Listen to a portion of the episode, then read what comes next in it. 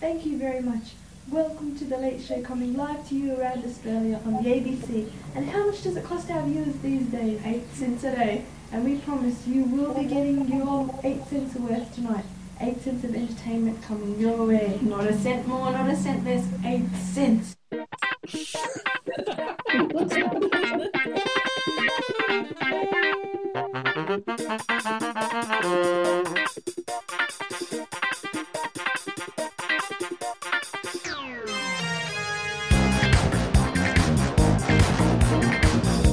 Thank you to the entire cast of Channel 9's New Faces Discoveries for collaborating together for our very special theme.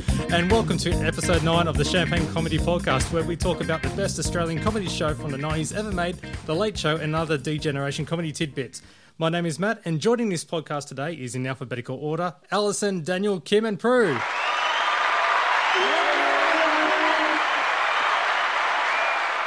And we're up to episode 9. How about that? Yeah.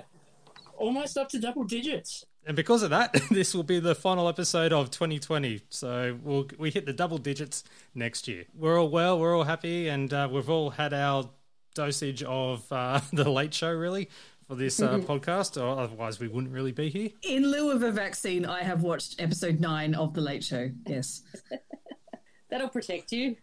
it, it will. If, if I stay inside and continue to watch The Late Show, I will not get the coronavirus. Now, I will have to say one thing that very special audio snippet at the very beginning was, well, that was Kim. Kim, Yeah. would you like to explain it? Oh yes, so that was my friend uh, Kaneo and I. Kaneo was also a very obsessive Late Show fan, and she had entire books of transcripts handwritten from the episodes. And from that particular book, uh, we were reading a sketch from the Late Show intro, Mick and Tony. I can't remember who was who, but uh, I found that video a couple of years ago, and it's from 1994. So that was still a couple of years after um, the Late Show started. We were still obsessively listening and recapping and memorizing and acting out bits all throughout high school and beyond, and even even today. So, but what's I think I'm not the only one. There was a member of the forum who who joined recently who mentioned how they are still acting out sketches 27 years later. Hey, we all did that. I did that in Yeah. school when I would just do random quotes from the Late Show, and people, or all my other classmates, would just go, "What the hell are you on about?" I'm I'm still doing it on Twitter, so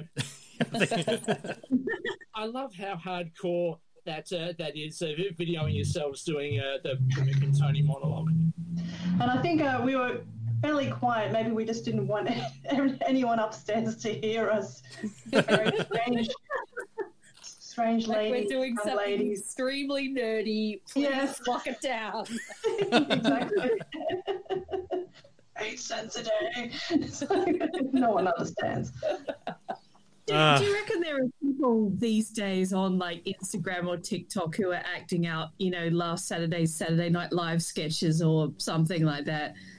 Oh yeah. Well, there was a TikTok sensation who just used to mime uh, ScoMo's press conferences, and she became like TikTok famous. Yeah, per- perhaps we should set a, a new trend of of uh, miming uh, old uh, DJ and stuff.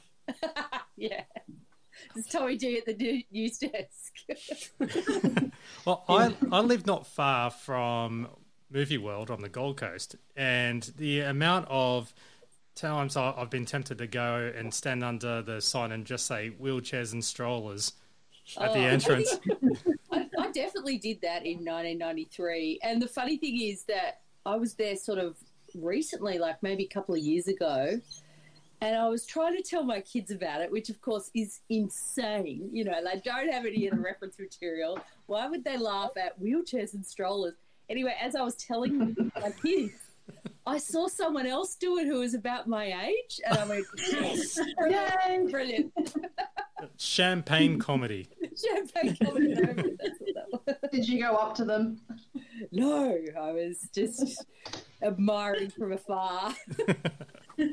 Back to your video, Kim, um, and because that actually went out on Twitter, uh, because a Twitter follower, Happy Slasher, mistook Alison in regards to talking about Jane and Tommy G with a little bit of a love nest going, which didn't really happen. And it was more or less a cover up from Rob. And you sent out that video, and Jane was part of that Twitter.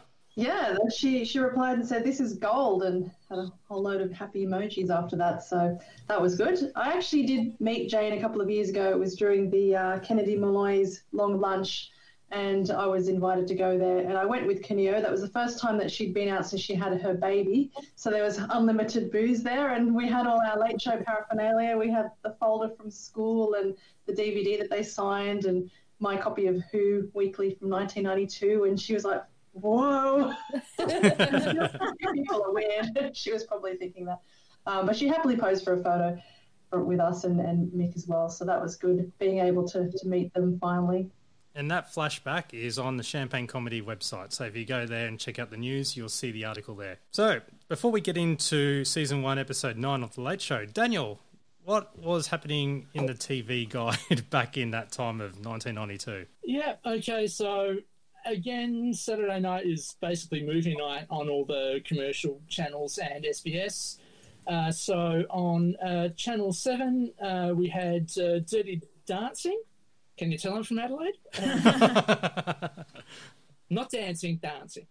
Um, and uh, Ross Warneke puts his little um, comments next to all of the listings on a Saturday in the Age. So uh, he's very kindly labelled Dirty Dancing as a 1987 dance floor melodrama. Innocuous story pitched squarely at teenagers about a girl, Jennifer Grey, who falls for a resort hotel's dance instructor, Patrick Swayze. Then over on Channel 9, we've got uh, a film from 1998, sorry, 1988. Wouldn't, wouldn't be from 1998, that's a bit weird. It's called Rent-A-Cop. Uh, the first of an uninspiring Burt Reynolds double bill. Uh, the other one was uh, Hooper from 1978. He plays a Chicago detective suspended after a drug bust goes wrong. Everyone except him is killed. Uh, then he and a prostitute, Liza Minnelli, learn, uh, sorry, team up to track down the man really responsible for the carnage. Doesn't that sound interesting as a plot? I, yeah, just... especially Liza Minnelli as a as a uh, yeah. uh, lady of the night. Yeah. Do you want an hour with me? that, that, I'm sure was her pickup line. then over on Channel 10, we've got a James Bond uh, movie, but uh, probably not one that's. I don't think this is part of the canon. Uh, never Say Never Again from 1983. That's canon. That's yeah. canon. Yeah. Is it? Uh, anyhow, uh, Warneke says uh, that it's Sean Connery's first 007 movie in more than a decade. In a rehash of the Thunderball plot, uh, Bond must stop Spectre from detonating two stolen nuclear missiles, which it is using to blackmail the West. Over on SBS, we've got a 1950 British thriller called The Dark Man. Uh, police are mystified, uh, perhaps flummoxed, uh, by a series of murders in a seaside resort uh, with Edward Underdown, whoever he is. And last of all, we've got the ABC. So, uh, two episodes ago, we had uh, the last episode of uh, Smith and Jones. Last episode, we had, uh, well, nothing because the late show was early because we had Stomp'em Ground. So, this week, we've got a brand new lead in. And unfortunately, it's still not Birds of a Feather. I kind of want to see if you can maybe guess what it is. Um, first of all, it is British. Um, any guesses from that? Alexei Sayle's stuff. Oh, you looked it up, didn't you? No, I didn't. I just kind of remember that it was on. yes, it is uh, Alexei Sayle's uh, stuff, which um, uh, it's the third series from 1991. Um, and it's sort of uh, it's mostly a sketch comedy, but also with stand-up pieces to camera that Alexei would do. And in my opinion, not, not a bad lead-in to the Late Show, really. Yeah, it's it's just such a it's one of my favorite series of that era. Alexei Sayle stuff. It's it's really really funny, and I've actually been watching it recently in lockdown, and and it's stood up incredibly well. So dig dig out your VHS copies or, or your DVDs and, and enjoy Alexei Sayle stuff. I would say. I will say that there's there's not too much of season three um, up on the YouTube, but um, there's a fair bit of season two. Uh, which starts off with the premise that Alexei Sayle is really a uh, Mickey Mouse style cartoon character who's been Yeah. uh, you know who's been animated for fifty years, uh, starting with um, starting with Steamboat Fatty. so uh, yeah, not a bad lead in with Alexei Sayle, and then after the late show at eleven o'clock, the uh, highlights of the week's events in federal parliament, uh, the high rating order in the House. Yes. oh, uh, and then uh, at midnight, Rage with uh, guest programmer Henry Rollins. Ooh. Thank you very much for that, Daniel. And let's get into season one, episode nine of The Late Show, broadcast on Saturday, September 12, 1992. Now we have a very odd opening. It's pretty co- pretty much cold, and it's Tony apologising for Mick not being around due to quote contract negotiations unquote, uh, and shows uh, a photo of Mick in a very reflective mood, where it's it's pretty much a page out of his Mick 1993 calendar. It's a fart lighting photo. And uh, Tony warns that his grandmother will be replacing Mick, and it's the lovely Myrtle Woods. I mean, no, it's Tony's yeah. real grandmother. Tony says that Mick won't be taking part due to a breakdown in contract negotiations. Um, I couldn't find anything that could suggest that that was inspired by something in the news or anything in real life. Like, does anybody have any Yeah, I wondered recollections? that as well. I wondered that and couldn't think of anything. The only thing I could think of really is maybe Steve Vizard, because after a while, uh, after his like first year or so, then he only started doing four shows a week, and that's when every Friday you had a different guest. Oh, Maybe it- Richard Stubbs. yeah, Stubbsy, Cameron Daddo, uh, Agro at one stage. Maybe that is it. Yeah. I'm not sure when that part of Tonight Live started to happen where he started giving up on Fridays. After Tony mentions about his grandmother replacing Mick, we have the opening titles, then the opening remarks with Tony and grandmother Mick. And they do, sorry, I did quotation marks again. Oh, I've got to stop doing it. It's a podcast, not.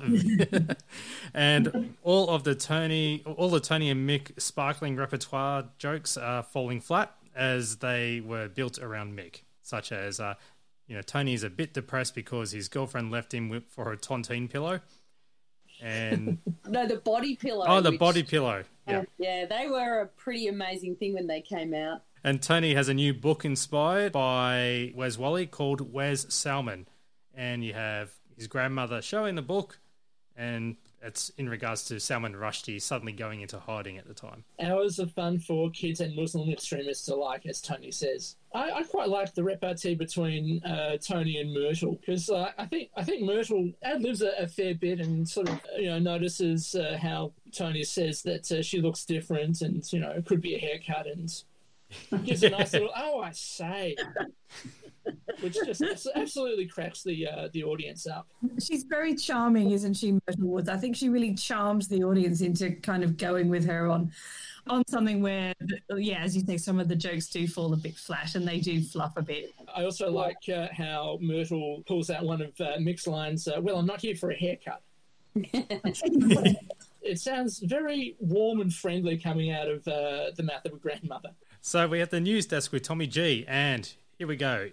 Canberra, Prime Minister Paul Keating greets South Korean Trade Minister in a mischievous mood with, you know, hand scene, hand buzzer, bzz, and but refuses to fall for the whoopee cushion when Keating offers him a chair. So two visual jokes. Princess of Wales celebrates 100 days of not being in public with her husband. Oh god, that, that that calls for a and she's cutting a cake which says congratulations squiddy. Squidgy. Referring to uh, squidgy gate which is the taped conversations. And australian paralympian thrown out of the olympics after allegations of cheating and footage of someone on an electric wheelchair. Not a bad um, uh, gag, that one. Gets a little bit of an ooh, but I think uh, Tommy kind of gets away with it. Uh, now for a serious type of mode massacre in Ciskei and the worst ever since gareth evans last visit Yeah. Deserved that. Yep. South African President F.W. de Klerk uh, goes on the news desk via satellite with a response to the massacre saying that they deserved it. And would you like to know what the FW stands for? yeah, that, I love that bit. Yeah. I also They were love that whole. Songs. I love that whole bit where um, Rob goes, "You twist, you you put facts in the story." Yes. Rugby tours, rugby tours. We must continue to have rugby tours. Fantastic. So many lines in this sketch that I remember, but also it was on the videos. I think this sketch wasn't it? Yeah, Yeah. well, this one It gets got- quoted it a lot. It got it got slight. Well, yeah, it, it got slightly cut off at the end because on on the uh, best of video, it ends with "Would you like to know what FW stands for?" and Tom saying no idea. But uh, on on the actual tape, uh, it actually extends a bit uh, with uh, Rob as de Klerk saying, "The second word is wit. The first word you have to beep out." yeah, that was quite funny. I can actually remember watching this. Like I have a really vivid memory of watching it at the time. And when Rob says whites, jungle bunnies, jigaboos, I can remember mm. like my family sort of screaming out aloud, like, oh, you know, that shock of like that laughter that's just like, what did he just say on national television? Yeah, you're not supposed to say that. But I, yeah, I think it's sort of it is a very funny thing to say in the context of how he's saying it, but it's a shock, definitely. That's a lot of the everything's in context and product of its time all over again. Yeah. Pretty much. Uh, now, also, does anybody know what FW actually stands for? Well, Did, I- did, I'm did, gonna anybody go look it up? End with. I, I'm going to go with like Frederick Walter or something like that. Oh, close. Uh, Frederick Willem. Ooh, of course. yeah. So, would be a so, so there you go. Now, now you know. Yeah, yeah. Frederick Willem. Right. Um, I, I also like how at the end, um, Tom looks up uh, possibly to some sort of a monitor to sort of check whether Rob is off screen at, right at the end. A very subtle thing, but I just I think it's again because Tom's playing silly buggers with that. Uh, what does FW stand for? Line. Well, the fighting continues in Bosnia, and it's autumn, and they show a footage of a man chopping wood for supplies, and then footage of a buil- building burning. And yeah, this is very visual, so I'm going to just skip this one. So it was in regards to it's just war torn, fire stuff. This one's really hard to explain. The only joke I like out of this is uh, Tom saying that Serb forces uh, are agreeing to hand over all heavy weapons to UN peacekeepers, but uh, in the form of firing them off. So mortar shells, bullets, Yeah, missiles, and yeah, it's just it's it's very serious war footage. I'm I'm amazed at how well I'm assuming mostly Tommy, uh, but I'm I'm just I'm amazed at how they're able to um, spin jokes out of serious war footage. you got to give them credit for it. like what they tried to do at the time. Have we got the sound for that? Product of its time. Oh no! We'll have to save that. That, that there's a whole new. we've got a new champagne comedy podcast for next year 2.0 where it's going to be sound effects galore. if if we're not careful, we're going to turn this into a drinking game. You know. Oh, yeah, yeah. don't make me press the Warneke or Fidget buttons. Now to Canberra, and Canberra to decriminalise smoking and possessing marijuana. People being caught won't be charged or appear in court, but may be forced to appear on supermarket sweep. Did anyone look up supermarket sweep episodes after watching this? Because I did. Good old Ian Turpie. Yeah, I used to I love still have watching it burned into my brain from from the nineties. I used Yeah. to watch it. No need Yeah, to. oh yeah, I, I used to like watching it as well. but I I didn't realise just how daggy it was, but it was it's a lot of fun, uh, and you learn a lot about groceries. You always go for the nappies, they're the most expensive. Yeah, nappy. Yeah, Nappy. nappies, baby formula, uh, big packs of detergent. I, I, I know most of this, um, not not from watching the Australian version with Ian Turpie, um, but uh, there's a, a game show channel called Buzzer. Um, it's uh, B U Z Z R without the E. Uh, which plays a lot of episodes of the US version with uh, hosted by David Ruprecht. When you're in line at the supermarket and you hear the beep, doot, doot, think of all the fun you could have on everybody Supermarket supermarket sweep. All this talk is reminding me of the scene in the castle where Sophie Lee loses uh, on The Price is Right because she didn't know the price of a luggage.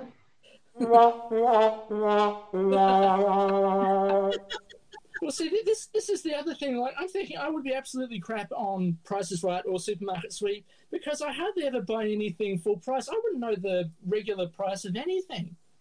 Yeah. Like, it's it's mostly stuff on special or stuff with that reduced for quick sale sticker on it.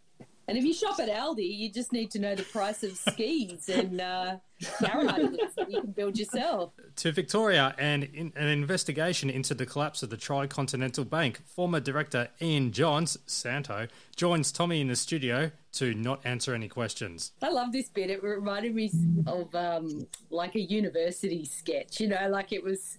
It was just you. Yeah. I'm not answering a question. That's a question. You know, it was very childish. It was great. Very It's well written though. So to have a to have someone join Tom on the news desk, particularly Santo. I don't think Santo's ever been in the news desk, or or ever is it in it again. I think. Yeah, I don't know. I feel like maybe we have seen him, but I can't remember it. Well, he does appear again later on, but I think it might be a pre-recorded bit in Yeah. the news desk. Yeah. Spoiler alert. Also, I, I know this is harking back to our um, scintillating conversation about interest rates in the 90s, but Again. No, don't go there. No. Hold on. Flashback time. well, it's God, not it's like, it's like But um, oh, they often bring up like the Pyramid Building Society crash of this time, and it was a very, I suppose, specific to Victoria. But I do actually know people who lost their entire life savings in this particular building society crash. So it was tragic. Like Yeah. it was a horrible, horrible thing. Didn't this cost Joan Kirner a lot? Yeah, because I, I think the slipper. Yeah. yes. Yeah, because later on, um, they say, "Oh, thanks Oh. for getting Jeff Kennett elected," and uh, I think that's actually what happened. Yeah, and and yeah, not not very good publicity because um, there was a Victorian state election campaign happening at the time of this episode as well. So yeah, not a good look. No. To wrap up the news desk, we have the music news with Lost Beatles songs found lying around in studio vaults. They weren't released as they were experimenting with a fifth Beatle, Frank, and there's Santo playing the accordion. I enjoyed this. Yeah, I want to hear more from Lost Beatle Frank. He looks a bit like uh, Frank Spencer, doesn't he? Yeah. Some others do have him. So after the news desk, we had a quick little bumper promoting Shit Scared, and that's Rob and Mick, quote, Mick, which is uh, grandmother, forward promoting the upcoming stunt. A great little stunt, uh, which uh, unfortunately we don't see uh, 23 buses on a motorcycle. no, we don't. Yeah, It's probably not as dangerous though as as the sort of earlier trailed version of Shit Scared, where the Shit Scared team goes shopping with Jeff Fennick, which is a, a reference throughout this episode. The next sketch is, and they rehash the inappropriate love songs with 20 inappropriate love themes, volume 2. and uh, they've they've got a lot more in this sketch too. They they make it up to thirteen. So yeah, kicking things off. Uh, well, actually, it's technically fourteen. I didn't note this one down, but um, from the sketch, I remember it starts off with the start of "Love's Theme" by um, the Barry White Orchestra. No, was it Love Unlimited Orchestra? Someone help me out here. The, Uh, Barry White's orchestra, I'm pretty sure. It's that sort of that la- uh, that first bit that leads into Kung Fu Fighting by Carl Douglas. Nothing says romance like kung fu fighting. And uh, then it segues into the soul stirring magic of dueling banjos, uh, the understated splendor of 76 trombones. Then there's the unforgettable theme from Doctor in the House. I reckon that might have been Tony that put that in. It is very Tony Martin, isn't it? it's Oh, the best yeah. punchline. Uh, then we have the indescribable beauty of those magnificent men in their flying machines. and then the last one we hear is, of course, every lover's classic, C.W. McCall's Convoy, We got a big convoy. rocking through the night. Oh my goodness! I reckon you guys seriously think these are love songs. You're really into them. Yeah. 76 trombones. Oh, hot. You know, when it, whenever I'm in a romantic mood, I put the Monster Mash on, which is another. Well, here's a little Yeah. confession. When I used to produce love song dedications, which was broadcast in Sydney and Melbourne, I try to squeeze in the theme from Doctor in a House occasionally. Occasionally. Yeah. Oh. So you. Just imagine the, the love god having to intro that. Oh, I'll do an impression. Hold on. Love song dedications on Mix 106.5. We have Ramesh on the phone. And Ramesh, please tell me what you think about your love, Emma. Oh, yeah? She's a bit alright. and what song would you like? Ah, the theme from Doctor in the House, please. no problem. That's partially true story. I'm Yeah. always uh, a fan of these segments because there's so much um, footage of Santo and Jane just being a couple. Yeah, great. And yeah, have, having to spend half a day having to shoot all those little vignettes. Did you get the list of songs that were scrolling by the bottom? Uh, yeah, I did. Uh, so uh, we've got another seven in the list that yeah scroll by pretty quickly. So the Road to Gundagai, uh, Autobahn by Kraftwerk, Oh, The Monster Mash, uh, a throwback to a few episodes ago, Cop Killer. Okay. Uh, I'm wondering whether that's the um, uh, body count version or the Four Kinsmen version. uh, HR Pufnstuf, Tiny Kangaroo Dance Sport. Oh my gosh. and uh, last of all, an instrumental song called Moldy Old Dough. and and Daniel, if I wanted to buy this album, what are the retailers I need to visit? Uh, bonnets, bonnets, bonnets, which uh, hopefully is nothing like kitchens, kitchens, kitchens. Uh, Dr. Sprinkler. I know, I, I, I had to have a think about that name, Dr. Sprinkler. That's such an odd name for a, a, a like, you, you, you wonder what the hell shop uh, would be called Dr. Sprinkler. Is it next to Dashboard Doctor? ah, Yeah. Like, if you've got a problem with your sprinkler, just buy another one. You don't need to go and see a, doc- a doctor about it. That's your. Also, plan. why is there a That's a specialist sprinkler retailer who who just goes to a shop that only sells sprinklers? I think we're overthinking this, guys. Maybe this is the joke here. yeah. All right. Well, in that case, Uh, we'll, we'll, we might move on unless there's one or two that have, Uh, just, a list. just, just a few more. So um, I quite like this ti- uh, this title, the ABC Reject Shop. Like for, for, for all of those British drama videos that uh, just didn't sell. Another uh, f- uh, throwback to um, the Weird Shops uh, sketch, Stacks of Slacks, and all Spud House outlets. The next sketch is well, it's not sketch. The next bit is really Sink the Slipper has returned for the second time, and with Tony and Mick, who are about to wallop the buttocks of Joan Kirner. and there's so much uh, to lay into her about. They they sort of they sort of preempt a fair bit of it, um, going through a laundry list of, of everything they don't like. Here I have it's because of the official inquiry cleared Kirner's government from the tri-continental bank disaster. Her butt is so big, it's time to call in reinforcements. The actual Mick Molloy uh, comes in swinging on a rope. Yeah, a very dynamic entrance. It looks pretty dangerous that, like, you know, because he's you can see that he's he basically gets up on a ladder, like quite high up on a ladder, and then they give him just a standard rope, and then he holds onto the rope and he swings in,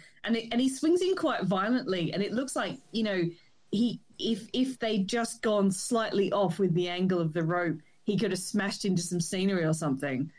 He could he could have smashed into Tony's grand. It looked like he, Yeah. he Yeah. nearly smashed his ankle. Yeah, He does it pretty adroitly, though. It looks like maybe he's done it a few times. yeah, it, it's really exciting as an entrance, but also it genuinely looks quite dangerous. At least there's the padding of Joan's butt nearby. yeah. yeah. Tony's grandmother joined in because uh, she lost money in the Pyramid Building Society, referenced from episode one, and uh, she's offered to kick Joan's butt. And she lost a whole twenty nine dollars. I think most people lost twenty nine thousand. Yeah, so that's a really awkward time in life for uh, a lot of people in regards to Banks. I also like how um, Mick sends uh, Tony's grandmother off. So he's very disappointed with her. Um, and that he had no idea that, so she went out and shot her own shit scared. that's right. As I mentioned before, this was happening during a Victorian state election campaign. Um, and this is a really political sketch, really. It's very anti Kirner. Uh, and I'm, I'm really amazed that it managed to get past the ABC. You know, sort of, uh, you know, like thankfully they, they didn't have to do a right of reply, um, you know, to the other side. I'm sure it would have popped up on Backchat. yeah, like the the only reason I can think that they might have uh, not uh, received any blowback is that you know they're an entertainment show as opposed to news and current affairs. I just can't believe that uh, Joan Kirner appeared on the second series of the Late Show after having the slipper sunk into her in the first Oh. series. Yeah. Yeah, exactly. Spoiler alert: um, yeah, Joan Kirner didn't win. um, so yeah, perhaps she she didn't care by that time. Hopefully. All right, well, the next sketch is a very produced one, which unfortunately didn't make it to the Best Bits DVD, and that is Bronwyn McKierney, the Queen of the Catalogues. This is a classic, isn't it? And you're right; Yeah. it's a bit of a lost gem, as are most Yeah. that don't um, make it to the best bits. But wow, what a corker it is! Yeah, this is uh, one of the first, like very like massively produced. It looks like it was shot on film rather than you know Santo's video recorder. And yeah, one, one of one of quite a few that, that would have been like that. Um, I don't think it was the first because I'm I'm thinking of um, we had one earlier on that was uh, Vietnam: The Aftermath. That was also very overproduced, uh, as as we could say. And pre-Photoshop to have, have Jane in the catalogues looking very well. She fits right in, doesn't she? She's got lots of personality. She's uh, she got the cheeky. She's allure, alluring, and my favourite one, mysterious, where they just focus on her shoes. Yeah, so the whole premise of this is that she's a catalogue model and they're comparing her to supermodels. And I love the line where she starts her way at the bottom and they cut to her in uh, undies in a catalogue and then work my way up to the top and then it's a cut to her in a bra. Well, not her, but you know. Yeah, I don't I don't think that's actually Jane. No. But, uh, I don't know. Maybe maybe, maybe people uh, assumed. One of my favourite lines is uh, with Bronwyn's ex-manager, Jeff Gold, played by Rob. You know, admitting that he's made a few mistakes, and who could have predicted the flannelette boom of '89? yeah. There's there's, there's also an, an, another line I like, uh, which comes from the voiceover guy, who I think it's the same guy as in the 20 inappropriate love themes that we uh, saw earlier. Uh, Yeah. where, she, where she mentions that that Bronwyn is the daughter of a Launceston fireman. I also like one of the um, voiceover guys' lines later on where he goes, The strain of this electrical hair care shoot is starting to show.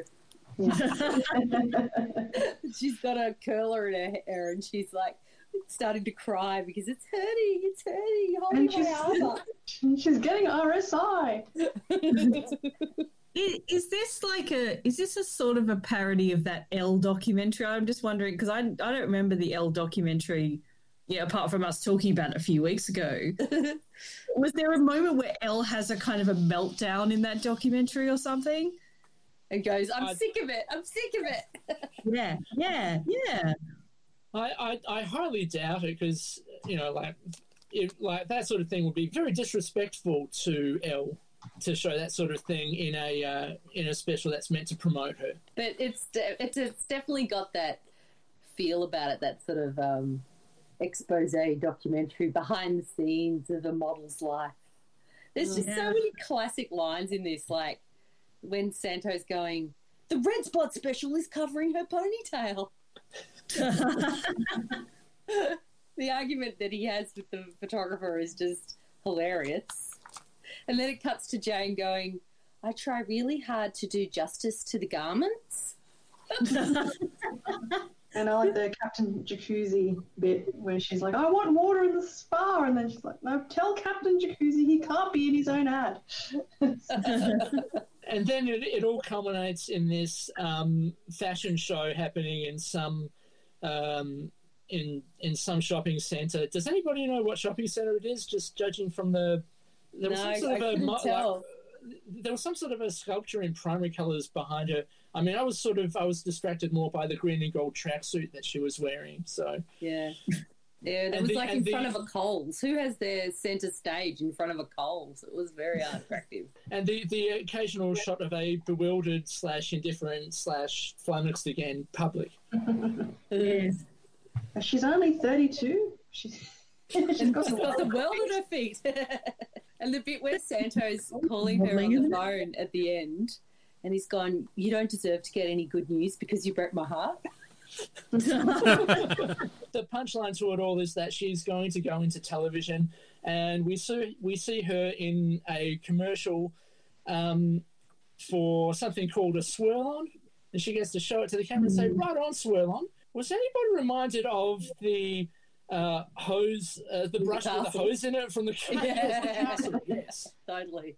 The next bit is Tony and Mick and Jace on the couch, which would be muckraking, but they discuss the special, very special episode of Hey Dad, where it features the little fat kid and Aussie Joe Bugner, and also Jason and Mick, They make an appearance in it too, apparently. But they- show the evidence when they show the scene of the little fat kid running into the house scared.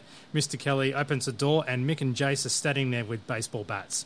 Uh, yeah, Matt, we need this uh, product of its time sting over this segment. 'cause Yeah, it is. it I, I feel like doesn't sit well, Yeah. does it? It's like they It's really not- are mean. See, I, I should mention what the the Hey Dad ep- episode is. I, I decided to look it up because, yeah, thankfully you, you, we can work out which one it is because it stars Aussie Joe Bugner. So it's an episode titled One Strike uh, from season nine, episode two, aired on the 9th of September 1992. Uh, and the synopsis, according to IMDb, is well, there's actually two plots to this. Uh, a gang of bullies beat up Arthur so they get the help of Joe Bugner and the family sponsor a child through World Vision. So yeah, very odd. Uh, I'm just mystified that the character's name was Arthur. Like, I just always thought his name was Little Fat Kid.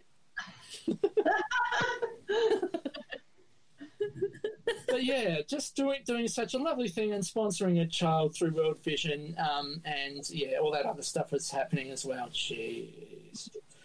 So, so hang on, hang on. The plot, the plot of this was that, that the little fat kid got Aussie, Aussie Joe Bugner to help him against the bullies. So there was an alliance between Aussie Joe and the fat kid. I'm assuming so.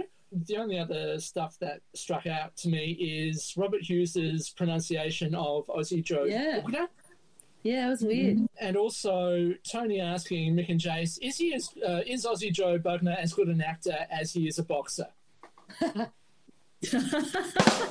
and uh, yeah, them them replying yes, but that's not saying much.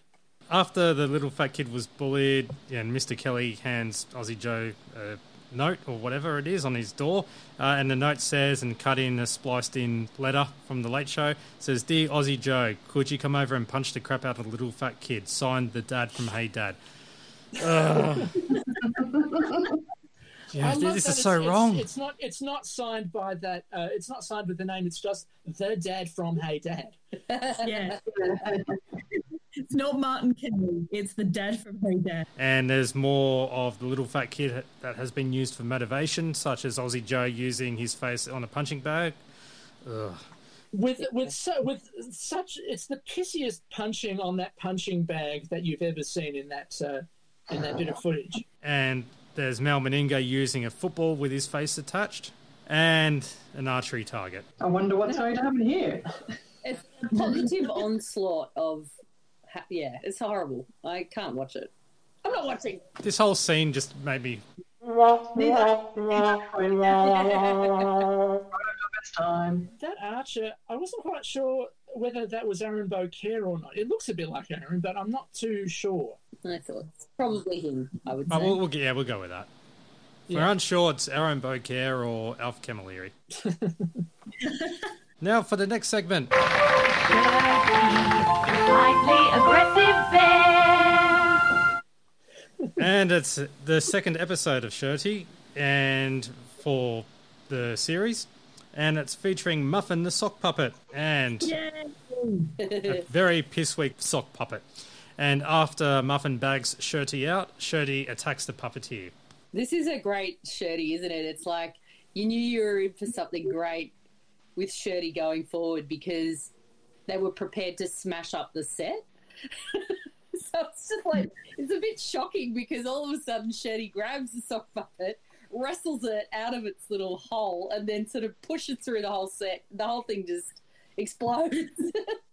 and I, because it's Santo's voice as the sock puppet, and I think I was trying to look hard. I think it actually is Santo. And so mm. Yeah, it we assume that Turdy is Rob. It's this hilarious kind of wrestling scene with the two of them. In, I think in the later Shirty, you see a proper shot of Santo as as the Muffin Man, essentially. And, and- yeah, and and like Jane Kennedy in this with her amazing colourful skivvy, he's got like an orange skivvy or something, so he he looks like a kind of children's TV presenter of the era as well. We'll move on from that, and guess what? Hey! The Olden Days, Episode 9. We want mutton chops. And front bottom inner monologues after achieving Episode 9 success, which kind of echoes the, the future of anything Mick Molloy touches. S- such as, you know, the Mick Molloy show from 1999, which only lasted eight episodes. And then when It he. was a good show though. It was it was an amazing eight episodes, I'll tell you. yeah. Yeah. And, and he celebrates achieving the ninth episode when he does The Nation as well. Nation. Yeah. If you listen to, and this is a podcast plug, unintentional, uh, but I li- recently listened to the Herald Sun's podcast called Sacked, and Mick talks about the Mick Molloy show, and he talks about how his episodes, you know, he only has a certain short period of life on Channel 9. It's a really interesting podcast. If you're just going to get any episode from the Herald Sun, just get that one. That's all you need to do. Just, just Mick Molloy's Sack podcast and nothing else. Now, Front Bottom is expecting TV offers such as Front Bottom's About and Hey Hey It's Front Bottom, and Crawford Productions want Judge Mutton Chops in the lead role in Homicide. So he was quite jealous of that. Well, he did actually go to homicide, didn't he? Isn't that the gag? Yeah. Yeah. And the D Generation did take the piss out of Homicide with D Genocide back in the day. Yeah, that's right. Yeah. And Front Bottom accuses Oldham of upstaging him by blaming poor scripts. They are, they are, they are, and so forth. No, they are not. They, They are, are. not. They are not. it's a marvelous waste of time. A very funny waste of time doing that. Um, yeah, very simplistic uh, argument that uh, would have been a lot more verbo- verbose in the original version. And uh, Front Bottom, he's going to perform, or is threatening to perform South Pacific to prove how good of a performance he can do. So that's a. bam, bam, bam. I love the line when this series is over, it's the theatre restaurant circuit for you. Yeah. The lucrative theatre restaurant circuit.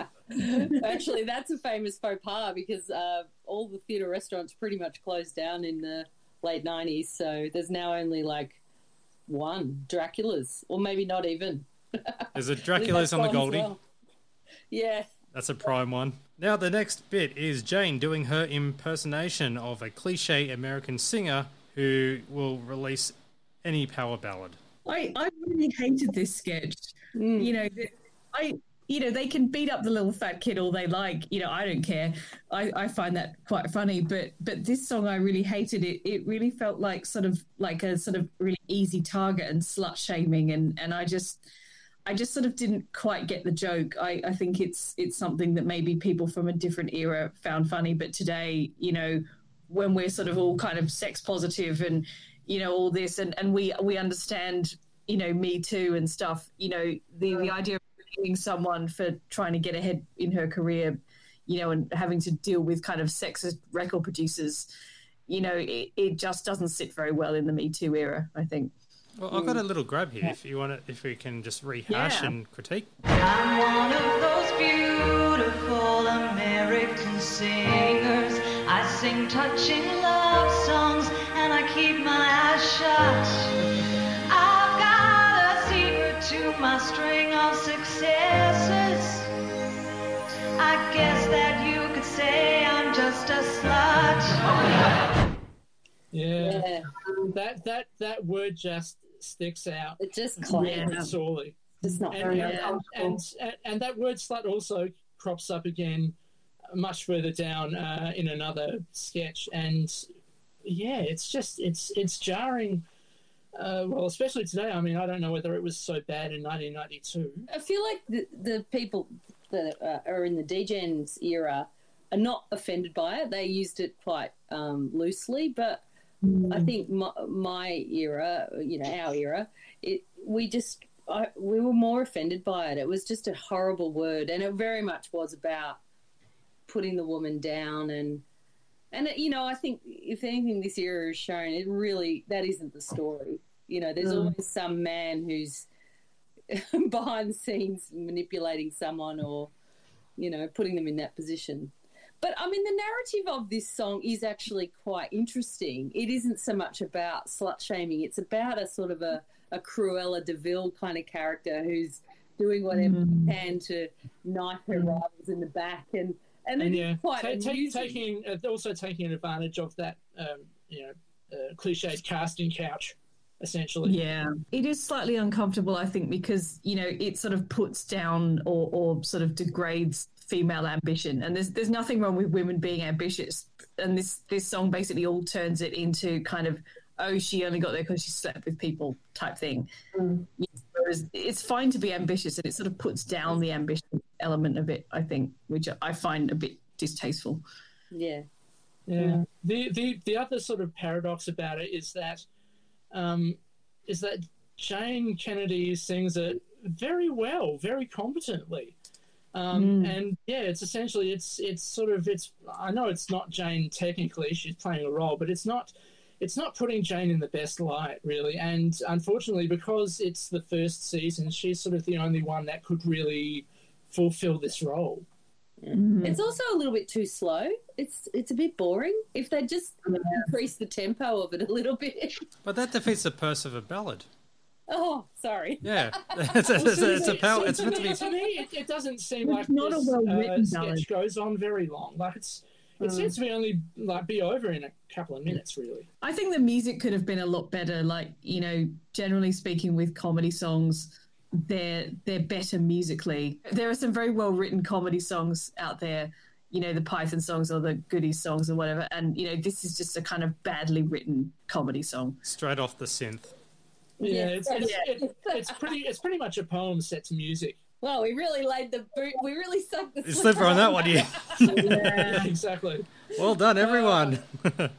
and yeah, like uh, the, the, the last thing I'll, I'll say about it is like the only sort of joke in this song that I kind of liked is referencing uh, Gloria Estefan, who had a yeah, big bus crash that you know almost I, th- I think it was almost fatal, wasn't it? yeah, they're about the spinal Yeah. injury. Yeah. Yeah, Or broke a back or something like that. Product of its time. very much so. Take take, take another drink. Product of its time. Yeah. The next, right, and we got a Spaz family update. And Marjorie is forced to make a mercy dash after Athol swallows his tri pillow. I'm just invested in the Spaz family now. It's like, Oh. what's going to happen next? I'm so intrigued. Not I'm, that, I'm more I'm more intrigued by the, the choice of names. They're just they're, they're lovely and, and sort of old fashioned to uh, to go along with that uh, that image that gets put up. Athol, I assume, is named after Athol Guy from the uh, Seekers. Oh, definitely. I'm going to try and, uh, when, when we work out when the last update of the Spaz family is, I'm going to put together a major story list right in one of the episodes of the podcast just to see how far they've come along. And uh, We can, we, we can go those- through we can go through the Spazzy saga. yeah, It's, like, it's one of those things that we, I think we all probably missed the first time round, and like now it's like, what is this? Oh my goodness! hey, we're missing loads of laughs and spazzy hijinks. so we have the next bit is a sketch, and that's the Paralympic news reading with patronising news presenters. oh yeah. Anyone want to take a hit at this one? Uh, I think this one really does hit its mark, really, in that, Yeah. especially at that time, I would say a lot less now, but yeah, there, there would be those very patronising uh, comments that would be made by newsreaders. Like, hopefully meaning well, but yeah, ultimately looking just patronising. Yeah, they really nailed it, didn't they? That whole, oh, it really warms your heart. And what does Rob say when he wins the award? He goes, uh, Oh God, yes. yeah, oh, Isn't it's just nice. like They've got their own people? competition, just Yeah. like normal people. Yeah. He, he looks like a bit of a sort of prototype Mike Moore there as well, which I enjoyed. Yeah. Well, see, Doesn't it make also, you also Jane. Jane is red-haired as well, Yeah. which is sort of going against um, uh, frontline type. I did um, add up the individual scores that the countries gave, and they were all correct this time. Oh, Yes, Yay! yeah, my pedantry kicked Yay for in. that! yeah. Pedantry. Pedantry. The next segment, Mick talks about Kerry Packer showing his power after pulling the plug from Naughtiest Home Videos the week before. Now, Tony and Mick hit the streets and asking what TV show would you pull off the air, which is basically what you were asking about last episode, Daniel. Now, Yeah. guess what that show was?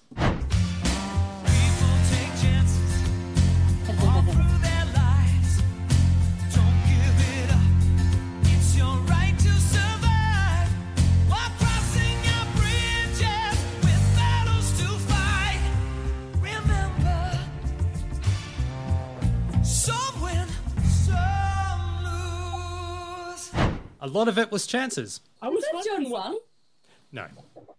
No, Sounds a lot like Fonzie. it does, doesn't it? Yeah. Mm. No, I, I, I, I heard that on the the uh, Champagne Comedy podcast feed um, as as the little teaser, and um, take another drink. I was flummoxed. I had no idea what that was. Well, there you go. That's why it's called a teaser. Well, well teased. You Thanks. obviously weren't allowed to stay up and watch Chances when you were a kid. Oh hell no, no, not as a, not, not as a, I was an eight year old at the time, so definitely not. There's a rogue episode or two on YouTube, so if you look hard enough, you'll be able to find an episode or bit, but none of Kate Langbrooks. Isn't there a DVD of like best episodes or something? Yeah, volume one and volume two, and in fact, one of them was uh, they had commentary by the great TV historian Andrew Mercado. And yeah, pro- probably like most Aussie TV uh, DVDs, they're probably long out of print. They are. Yeah. Here's the list of all the shows that people wanted to be taken off the air during the street talk. Chances, chances, chances, chances, chances, chances, chances, chances. Sexy. The morning show slash today. Chances, naughtiest home videos, Colette Mann, uh, sale of the century, and there was a woman who loved naughtiest home videos, and uh, Yeah. the She producer Mark. Gibson said the Late Show. Yeah. Yeah, But my favourite is Sexy. which I reckon I reckon that that might have been a reference to the sex specials. I think. I think so, yeah. Sexy. He was so enthusiastic about it. It's like, what show? Sexy. Like, we have no idea what that is, but you like it. I, but there was that guy, um, well, one, one of the friends of Sexy. was trying to describe the morning show uh, to the Today Show with Steve Liebmann and all that. So, And Liz Hayes. Yes. I don't know what they're talking about. It goes over my head. Yeah. It, like, isn't it fascinating that like just unprompted, there was a good seven or eight people who who just said chances. yeah. Again, Yeah. I'm, I'm I'm from Adelaide. Chances, not chances.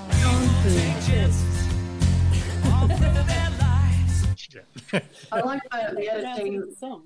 and there's a really good pause where the guy's going, "Oh, it's hard to say. Uh, maybe chances." Sexy. My, my favorite bit is is I can't remember how they get talking about Ernie Sigley, and then one of them says, yeah. "Have you heard him sing?" And the guy goes, "Oh shit, no." yeah, I love that. Everyone just laughs. I, I'm doubly amused by this because I am actually the owner of an Ernie Sigley album, and I have heard him sing, and he and he is not great. I'm gonna. That's unfortunate. Uh, But I also like the uh, the Sale of the Century. One of them doesn't like the old man doesn't like Sale of the Century, and the other, the other old guy's going. Sexy. Let me, start that bit again. sorry. The the old man who doesn't know who Glenn Ridge or Jo Bailey are. That's and the other guy going, "They're the Corvairs! Oh, you don't know how these people are." you know. I think that, that that guy, the one who said Sexy. Was the one who, in a future episode, or might have been hanging around the same area, where it was talking about the Australian national anthem, and he's going to 150 years. Oh yes. Well, he was wearing the same suit, so it might be the the brown suit. Although they often go to Acland Street in um, the more famous street talks, but this one definitely seemed like Glen Huntly Road, which is sort of near the Elswick Studios. I'm not sure, but it had really, it had a couple of um, key landmarks like Le Bon Cake Shop, which is pretty famous. But also, did you see the sign for Fossies? Like that's long. Another product of its time. Oh, I loved Drink. Fossies. My favorite bit in this street talk was the guy, guy who's wearing a bandana, and um, he's talking about the show he doesn't like, and then Mick just goes, "Yeah, so more pirate shows on TV." I think didn't that end up in the best bits? Probably. Yeah. As did the the one person who liked Naughtiest Home mm. Videos. Quote, especially the fellas with the hats. Now, has has anybody actually watched Naughtiest Home Videos since our last episode? Hell no. No. Because uh, because that the, the the fellas with the hats is this essentially it's it's almost burlesque like it's essentially four naked men uh, each holding two hats um, sort of covering their genitals up with it and then sort of moving it in time to um, and th- this is the kicker moving in time to the song all around my hat by Steeleye Span What? I know it's it's such a, a again flummoxing but very entertaining, especially when one of the uh, men um, loses the rhythm and accidentally puts his hat in a wrong position. God, it reminds me of those uh, naked guys on Hey Hey Saturday for Red Faces. Yeah. Yeah, pretty pretty much a, a similar sort of a thing. But yeah, this this was. I mean, I don't know what this would have been performed in the context of, but uh, yeah, somebody shot it with a home video and decided that uh, it's good enough for Channel Nine on Saturday at six thirty.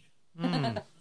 And when this So I lady thought, was, I thought, geez, I'll, I'll send it in, and I won't even uh, send in the, the check or money order for them to send it back. the lady who was uh, loving that show, clutching her bag, she got so coy and she's just giggling like a schoolgirl when she's talking about that sketch.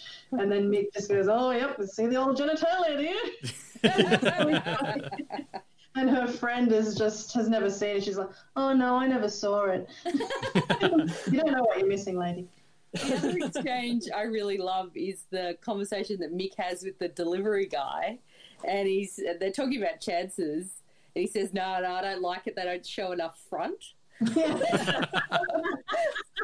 Mick recommends to him to hire from the video shop naked aerobics. and then he says there'll probably be a late fee out on that one. I, I like, he said something like, I found it very satisfactory. And I'm thinking, oh, you know where you're heading with that one. Well, It would have been either that or sexy girls with sexy guns. Sexy. The next segment is Talking Crap with Justin Chardonnay, Tony, and his guest Nigel Ryan Risling, Jason, from the Arts Council. So we're going to talk like this the entire segment. Where Very they, accurate depiction of the Arts Council, I think. oh, Oh, did, yeah. Yeah. did any of them know Brett? Well, yeah, I, I ex- quite exactly. enjoyed how, um, how Tony looked a lot like um, James Valentine as well, which kind of look, ag- again- vibe. Yeah, again with, with those glasses, same as the the who, who knew Brett Best sketch from episode one. He looks the most like uh, Griff Rhys Jones uh, that that he ever does with uh, with the, the, the big glasses and that perm. yeah. Yeah. Yes. This whole sketch with the premise of it being a couple of dodgy jokes about stomping ground, though, it was a bit of a, I don't know, low light. Yeah, they spoke about grant money, and in order to get the money, you need to have a full, overblown, and misguided concept. Just like Graeme Murphy's four and a half hour production of Empire of Pate. At the cost of three million. So, See, I, I can totally imagine that a, a 90s um, sort of um, you know Adelaide Festival would in fact have a production very close to Empire of Pate because I remember going along seeing stuff a bit like that. Well, not not quite Empire of Pate, but I remember it being in the program. You know, and Philip Glass music and all, all those kind of you know 1990s artsy things. They're all referenced in this. The gigantic uh, Salada. yes. Yeah, They, they managed to get uh, a few good jokes in there, like um, Mm. uh, what was it, a, a statue of uh, Brett Whiteley or Richard Stubbs? I haven't decided. There's an obscure joke about Andrew McFarlane as well. So, yeah, don't know what that was all about. Oh, Yeah. yeah. I actually have um in my uh, September 26th TV week. There's an article that references um Andrew McFarlane, but basically he gave an, an interview to uh, the gay magazine um, Outrage back in 1992, and he claims his quotes were taken out of context. And that he never actually went out and, and discussed his sexuality, and that his um, answers were um, the, the actual quote was that he says, um, I've never made a statement declaring my sexuality or indeed any intimate aspect of my private life. It is disgraceful that a person's private life and reputation should be misrepresented by the press making statements that could easily harm the individual concerned. So he, he reckons that after this interview, a lot of the newspapers took his quotes uh, out of context and the, the magazine itself. So that's all allegedly. So, But, Well, but well see, Wikipedia um, Oh, no. says, says like the, the Wikipedia page for Andrew McFarlane says just he has long been open about his homosexuality. but did he So, admit? I mean, I, I I don't recall seeing a citation needed next to that. But did he admit that he was in patrol boat? Well, certainly uh, Wikipedia makes no Still bones denying it. about it. Yeah. yeah. but he did play the automatic teller machine in a future Olden Days episode. Next segment, shit scared and safety with guns. This was a very Aaron Beaucaire specialty, wasn't it? This episode. I actually Yeah. find this episode really scary. I know that's lame, but yeah. No, no, it's not uh, not too lame because I think it's we're now fully uncomfortable with the fact that anything to do with guns, it's now just why. Yeah. yeah. And, and guns were easy to obtain before everything happened. And you know, there's all those urban myths, I suppose, or maybe they are factual, of like actors being actually killed by stunt guns. You know, like Well, it's They're it's, it's, it's not a myth. I mean, wasn't Bra- uh, Brandon Lee probably most famously? Yeah. oh, famously right, yeah. Yeah, on the on the on the set of The Crow. yeah. Well, the, the movie that uh, Rob is talking that they're trying to do a stunt for is the sequel to Storm Boy. Now, here's a quick description. The movie they're working on is Storm Boy, the sequel, and he's nursing a pelican back to health, and then he's going to shoot it. So it's aimed at the US market. And Storm Boy is Yeah, I, played. I love I, I love how how blasé they are about. Well, you know, like it's for the Americans, so guns, guns, guns. Yep. Storm Boy um, is Mel Gibson. The Black Tracker is Danny Glover. And Grandmother is Michelle Pfeiffer. I love the way how Rob describes it as a a light pelican movie. And they have he, stunt he, he also says uh, he says that the Americans know how to pitch Pelican movies. But yeah, this one was weird because of what happens at the end. Yeah, Yeah. so like the next scene is Rob gets shot in the chest, and that's actually what I found really quite shocking. Even though you know it's a great stunt, I suppose it's like, oh god. And I've often heard that um, comedians won't let their kids watch them on their old shows. You know, they won't sort of bring that out until they're like eighteen or something. And I think. Yeah. If I was one of the Sitch children, I probably wouldn't want to watch that. It's terrible. It's just terrifying, and it's quite an effective blood pack that explodes on his chest. The surprising thing about all of it is that it's such big explosions and such big moments captured on such an intimate home video device, essentially. So you're like you're you're you're not expecting a big explosion on you know such a a, a, a crappy medium. But you see the very end of that sketch in a compilation montage type thing at the end of Best Bits of the Late Show episodes during the credits where Rob's head gets shot off. Yeah, also very effective. It it also gets brought up um, later on uh, in a sketch that also features, um, well, uh, by now, Dr. Aaron Beaucaire as an example of uh, violence on TV. The DGen doing their part for violence there. The other thing uh, which is kind of interesting about this is after the first time that Mick accidentally shoots Rob, Rob uh, starts a sentence, never ever, and Tom finishes it, uh, never ever work with Mick. and uh, Rob, Rob replies, that was gratuitous. Accurate, but gratuitous. and from memory, I think they say on the DVD commentary that that was a bit of a reference to a time when they had Bob Hawke in uh, their radio studio when they were doing their breakfast show. Bob Hawke said in relation to some other jo- uh, some other joke that they said that uh, you know it was uh, funny but wrong. Not not not a very funny anecdote, but uh, That's all right. Hold on. Hold on. Here's a sympathy.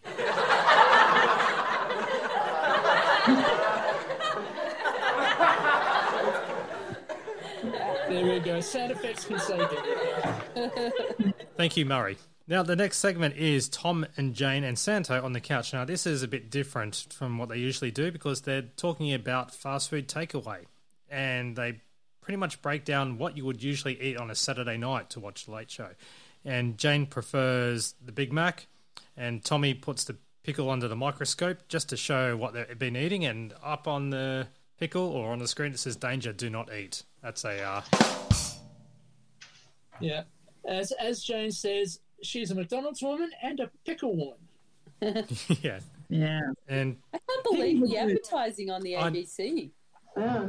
Yeah, especially when Tommy uh, gives KFC or Kentucky Fried Chicken a bit of a run. Going through the entire bucket, he goes he prefers the refresher towel. Yeah, the See, at- at least- Yeah, at, at least with with these uh, brand mentions, at least McDonald's and KFC get a really good kicking. Yeah, he does say it comes in a bucket for good reason.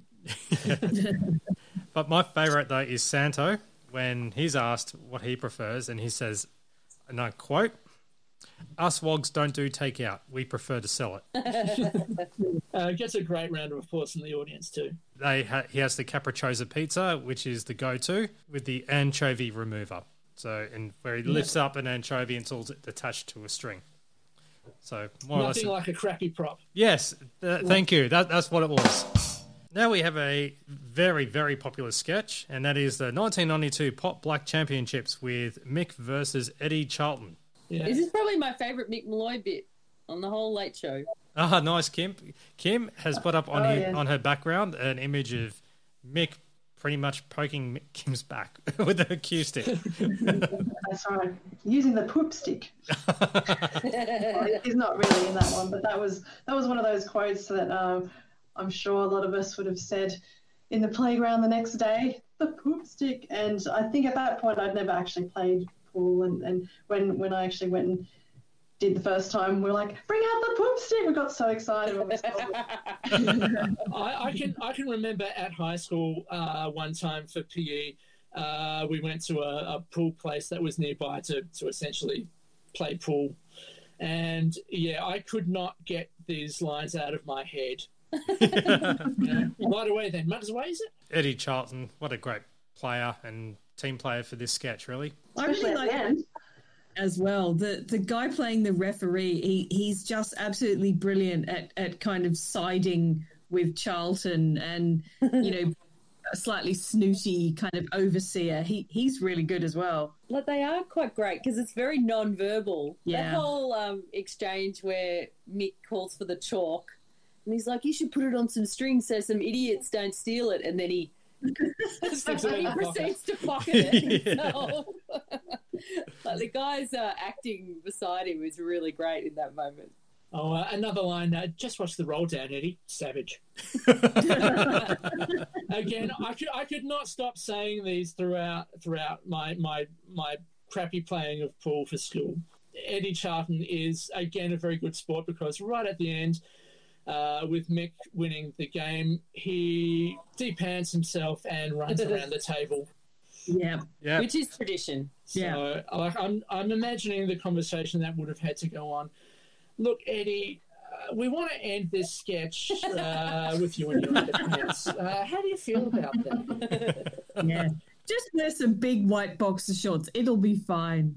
yeah, make sure make sure it's the good underpants. The next segment is the toilet break with Jace, and he introduces the Natural Seven, Fly Me to the Moon. my heart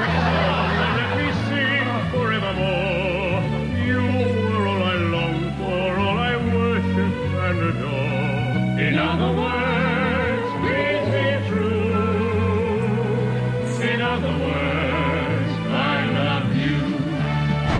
Uh, apparently, that happened in 2001, so we should, should be on the moon right now. Yeah. Not dressed like that, we're not. Oh, come on. Yeah, this is- Costumes in this toilet break, unbelievable. yeah. It's this is- like Star Trek on acid. It, it's really mad. it's such a letdown from last week's Son of a Preacher Man. Like that It was really really was. funky. It was really funky and freak out. Yeah, Yeah. this is just Straight back Oh to God. Dagsville. Yeah. yeah. And the, the shame of this particular toilet break is there's absolutely no dancing. No, They just simply swivel around in their chairs. like a really dodgy Yeah. Star Trek setup, yeah. Mm. Yeah. The bloke being sort of Captain Kirk is also he's sitting in this big chair and he looks really incredibly uncomfortable and he just sort of really stiffly sits there singing his song in a very very deep voice. Know, Tom Jones wannabe. Yeah. yeah, it's got a really weird vibe to it because I think probably because there's no choreography and because it's so downbeat and they're in these stupid outfits. and also uh, the fact that they, they sing this song for most of the time as a waltz, except for some sort of a it's some sort of a, a bridge uh, in it, which I don't think is part of the original song, where they talk yeah. about how It's a total you know, massacring of Fly Me to the Moon. like they, they they sing about like, isn't it a miracle that we're the generation that'll fly to the moon, and uh, isn't it enough to make you proud to be a man? Oh, gross. Yeah. Show, showing showing its seventies origin there. Now, we have time for a news update, and Lebanese soldiers go on the attack against a sworn enemy of the people. Fly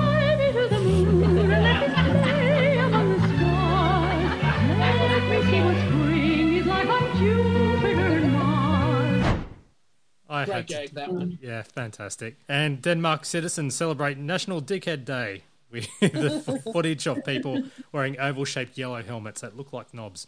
the Princess of Wales demonstrates her natural warmth and affinity with the young, and cue a little scene of a gifted flowers being thrown into a bin.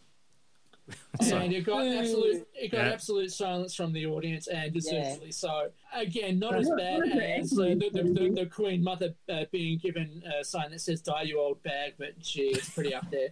Yeah. so, the UN met to discuss the Ciskei massacre and was met with a minute of silence, except for the South African representative who insisted on singing rugby songs. And Mr. Van Handel, uh, Santo, who ordered the soldiers to execute, responds to the criticism by shooting the camera. Again, it was it was making a, a, a salient point, but not a funny one. Yeah. So the president of Tajikistan resigns. Sorry if I've said that incorrectly. After telling his people to stop wearing their traditional headdress and use the environmentally friendly plastic version, and it shows footage of men in raincoats. That's really uh, just yeah wrong product of its time. Yeah, a, a, pro, a product of trying to find a gag to just fit any old footage. Yeah, war jokes and misery. Yeah, That and was the second bandana joke of the episode, where the Willie Nelson bandana, and there's the pirate guy earlier on in the street interviews. yeah. And here's another one. Uh, in Ireland, four men who were being held hostage in Beirut are reunited, and they are made to feel at home when they get together, and they show footage of feet chained together. Tasteless, but yeah. Yeah, I don't know why I'm saying try- tasteless. Is it's like a Well, yeah. I mean, and, I mean, just this this whole news day uh, news update segment. Um, yeah, it's just it's making a lot of jokes out of a lot of very serious news. And the, the the the other sort of weird thing is that this comes on very very late in the episode. I think this might be with maybe about 10, 15 minutes to go. Yeah. Really. And yeah, considering all of the material, it really should have been cut. Well, the next one, I am not uh, going to dive too much into it, but as a lot of it was visual, and it's about the Paralympics rocked by a drug scandal, and I think I might skip this one. about the shot Yeah. putter. So mutual agreement. We all just move on from that one. Yeah. Yeah. Very cool. Very cool. That's pretty much it of the news desk. And now we have Mick. It's it's it's over very quickly, thankfully. Yeah. And we have part two of or a quick little gag of the snooker competition again with Mick and Eddie Charlton. And Mick goes best out of three, Eddie. and then, and then Mick, uh, and then Eddie goes and breaks a, or attempts to break a cue stick over Mick's back. yeah, then goes for it a second time. Yeah. It really did seem like a walloping. Okay, and guess who's back? Slightly aggressive bear. And it's time to look through the square window. Maybe they'll see a fire engine. yeah, and Toby wants to look through the window as well, and uh, boy does he. Dirty to be helpful to Toby, isn't it? You know, He he was being very Right supportive. up to that window. I Uh, love the way they've directed the kid because he looks like it looks like it, he's been told to act like he's completely in love with Jane. Like, have you seen the look on his face? It's just like, oh, I really want to stand next to Jane. should ask him now how he feels. So yeah, Toby gets. Um, I think the technical term is defenestrated. Is that the, is that, the, is that the, the name for, for going through a window? The glass that the window's made out of looks like that very breakable sort of. I think it's called sugar glass. It's- that's that's used in, in props. Very Aaron Bouquet. So we have Graham and the Colonel. And there's a, a very extensive agenda of topics that they try to cover. And now and he, no and no time to dally either. No, yes. now, is this where you're a bit pedantic on this about Mr. Andre? uh, Insert name here. No, Agassi. no. How how do you pronounce it? Agassi. Because Santo, sorry, the Colonel says Agassi. Oh, Ooh, see, that was now, Check that out. now I'm not sure whether I'm getting it. Yeah, I'm, I'm not sure if I'm getting it right or wrong now. No, I, I think No, it's but- Agassi. no, It was always Agassi. It, it- the commentators would always say Agassi, and I'm wondering if Ag- Agassi is maybe the Italian pronunciation. Perha- Oh yes, because of his background. I didn't even think about that. Yeah. Uh, I decided to just uh, Google Andre Agassi pronunciation, Uh oh. And it brings up a YouTube video. Hang on, I'll just I'll bring it up. I'll bring it up on my phone so that uh, you can all hear it. We're learning so much this episode. Well, this podcast, other than to review, make fun of, critique, and cringe, it's also to educate. so give us a five star rating on iTunes and any podcast uh, platform that you listen to for us, please. So I'm going to play it, hold it up to the thing, and hopefully you'll hear it. Andre Agassi. Agassi. It's probably going to say it again. Agassi. There we go. Agassi. Andre Agassi. Oh, shut up. There we go. You know, I can imagine the Italians would say Agassi or something like that. You know, that makes sense. Well, they describe him as a very flamboyant character. I do love the bit um, where Rob goes, "There's so much to get through." Unfortunately, yeah. well, I can list Yeah, off. again. They're really, they're really trying to fill the time, which is why he keeps talking about we mustn't dally, and you know we've got all this. Yeah. Well, there's the conviction of the Jeff Fenech assault. This is all back in its time, not now, back in its time, and it came down to a split decision. Oh, Jesus. I, I, I didn't mind that joke just because it's a boxing reference, really. Yeah. But he Yeah. had character references: Mike Tyson, Don King, and as uh, the Graham says, one is in jail and one should be. then they talk about the racing. Let's elope got scratched, and then it was something about a spring joke. Someone in the audience got it. yeah, someone really laughed in this bit, didn't they? Yeah, Greyhound season was over. Uh, there was 23 starts for and no placings. They have over raced the Chihuahua. Is that the bit where Santo goes, "It still rankles me, Graham"? Yep. and I hey, like they have the, they've got the checklist of things that they have to um, tick off. And have we done the Fenech thing unsuccessfully? But we have done it. well, well, here's the thing. I actually got a snippet of that because of mainly what happens with Graham. Have we done the tennis? We've done the tennis. Have we done the Fenech thing? Unsuccessfully, but we did that. Have we done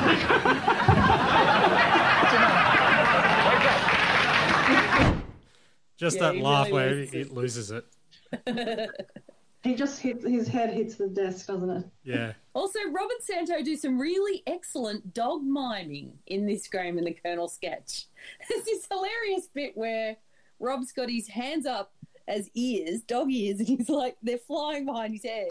It is just hilarious. It's a very visual thing. If you ever see this Graham and the Colonel, I'm telling you, dog miming. Dog miming the key. Cool.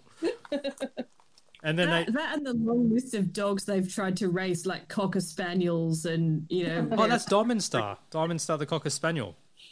yeah. She was only slowed down because of her ears, though. So uh, you got to give them credit for trying. And then they ended up saying one little political thing, which was the Arab-Israeli land for peace deal, and it has the Colonel flummoxed. Yeah, this this is a subject ripe for comedy. Yeah, because the Colonel wants to know where does Alibaba and the Forty Thieves fit in, and yeah, yeah that's a joke. That's yeah. But it's a Again, good lead into the timeshare joke. Oh yes, mm. yeah. Yeah. I like the timeshare joke, and whi- which in a weird way would sort of be a solution to the Arab-Israeli conflict. Well, that's what they say, isn't it? They say that all of this stuff that's going on with trying to negotiate, and the colonel, he's just come up with the solution. And the great Yeah. thing is that you can, if you don't want to do those two weeks, you can swap them for another occupied territory. yeah, yeah, exactly. yeah, Club, Club Yarrawonga again. It's just it's a very serious subject that's being milked for, for very silly jokes. Now we have the closing, and that's uh, with the ever expanding Bert Newton gallery. Even with Bert Watch, the from the Bert Newton Appreciation Society. That was years before Facebook and fan sites. Oh Yeah, although, although, although that that's it's probably an early example of uh, what would be termed zines, yes. Yeah. which is like it's sort of like a home ho- your homemade magazine essentially. You know, put Yeah. put together with uh, you know a, a bit of cheap desktop publishing software and a few photocopiers. Well, I'm pretty confident, you know, that if the current technology didn't exist, uh, champagne comedy would be in that category. Oh yeah. That's right. and and if you do look up Birdwatch, you find it online. Um, there's one reference. It's available at the Monash University Library. Oh, fantastic! Yay! Um, so Well, that's my- the only reference on all of the internet. if someone can borrow it and then scan it, you know, for off-site archiving purposes, because you never know what. Would love to see I, a couple I of want to see. I want to see Bert's Wonderful World of Wonder.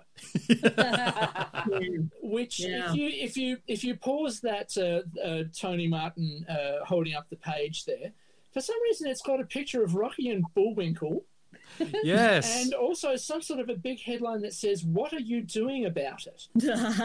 so, like, I'm sort of I'm I'm I'm wondering if that Birdwatch is an actual. Well, actually, if it's in if it's in Monash uh, Library, then it must be an actual thing and not a joke. Yeah, dead set real. Yep. Mm. I did love Oh. that Tony's line. Australia's top artists have abandoned the Archibald and are going for the Bert. Come yeah, we, we should we, we should probably talk about that a little bit because there's there's quite a lot of submissions to the uh, Bert Newton Art Prize as uh, as Tony uh, calls it, um, which like it does show there's enough people watching this uh, this show that Yeah. they that, that they would voluntarily submit their pictures of Moonface. Just you know, Yeah. like, uh, like uh, like out of something like I think it had only been a couple of weeks, and you know like it was just a you know a, probably a throwaway thing, and yeah suddenly people are submitting full artworks. Well, Yeah, my question is, you know, whatever happened to the Berta Lisa and, and all these other artworks? Are they in the Monash Library? You know, the more Exactly. important question. but Yeah, why, where are the birds? why aren't they sitting right next to blue poles in Parliament House? Yeah, yeah. Come on, National Gallery, get your act together. We want to see the Berts. when we get when we get not if when we get somebody from Working Dog on this show, that's going to be question number one. Yeah. What happened all those birds? Top priority. Okay, everyone on Twitter, and make sure you tag us TLS Champagne. Send a tweet to Tony or Jane or Tom or Working Dog and ask where are the Bert heads from Well, hey, Yeah, send and- your and also- now. yeah. Al- Also referencing Monash University Library and the National Gallery of Australia into the tweet. Yes, and, and you could win a copy of any questions for Ben, an unopened DVD from a two dollar shop. Well, while, while you're at it, tag in the National Film and Sound Archive too. Yes. Yeah, Yes, because if Martin Molloy Yeah. get in there, where are the birds? we want our Berts. I'm seeing a spin-off Bert podcast coming up. Oh god. And so also we have one worst album cover, which is Los Indios Tabajaras Ro- Rogers. it's in Spanish. I'm Yeah. sorry. There's 10 tracks and they're all from Hawaii oh. 5 Yes. and anyone, any little Easter egg from our Mr. Favorite Hirsch? No, I didn't see that one, but I did see Send in Your Birds right at the end. Yeah. Well, notice the credits uh, did drop out for like a split second when that happened too.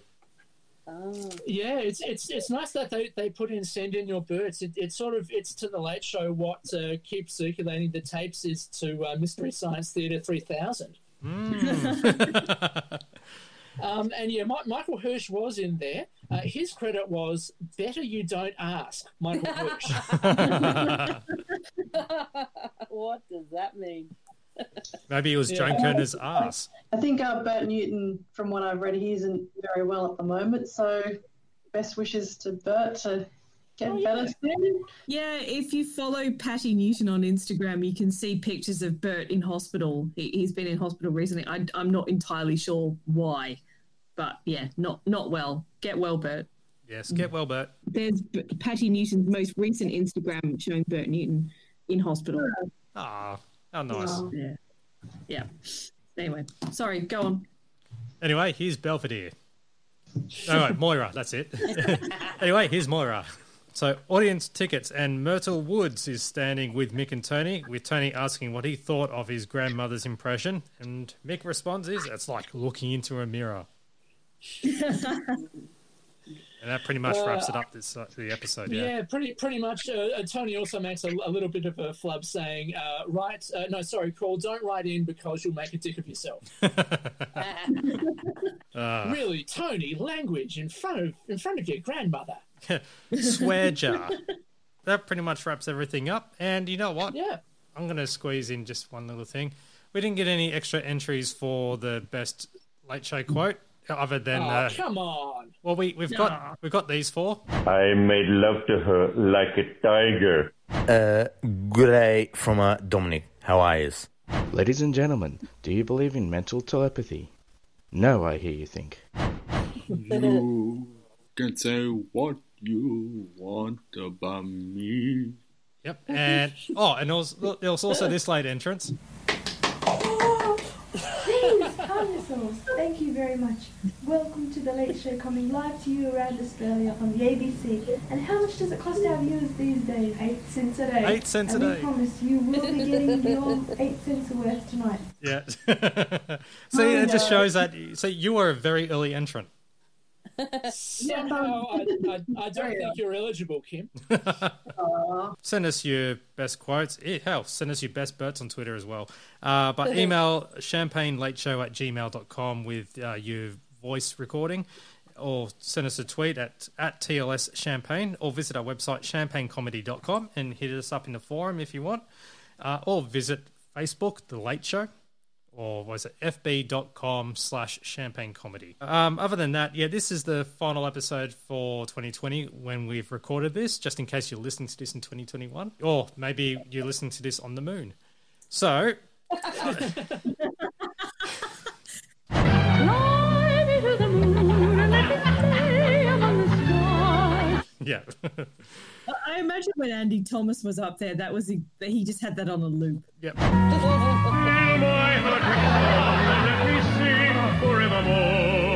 That's Andy Thomas. We're still continuing on doing all the episodes, so we still have another 31 to go. So thank you for bearing with us.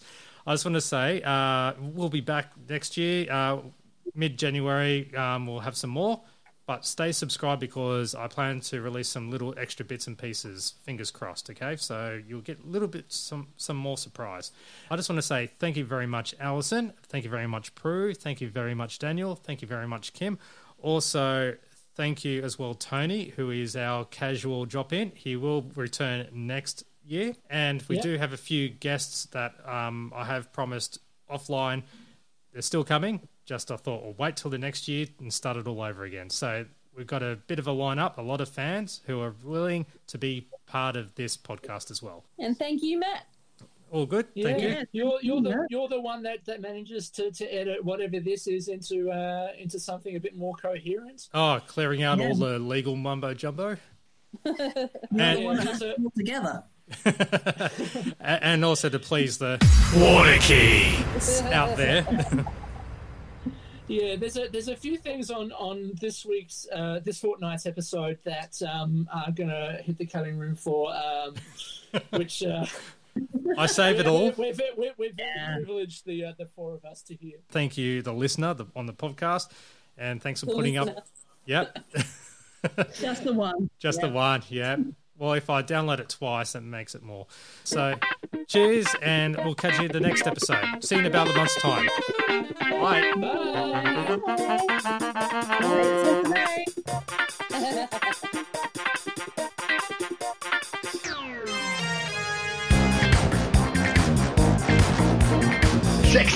Thank you for listening to the Champagne Comedy Podcast, created by fans for the fans. For more information on this podcast, please visit champagnecomedy.com. Produced by Matt Fulton Productions, mattfulton.com.au.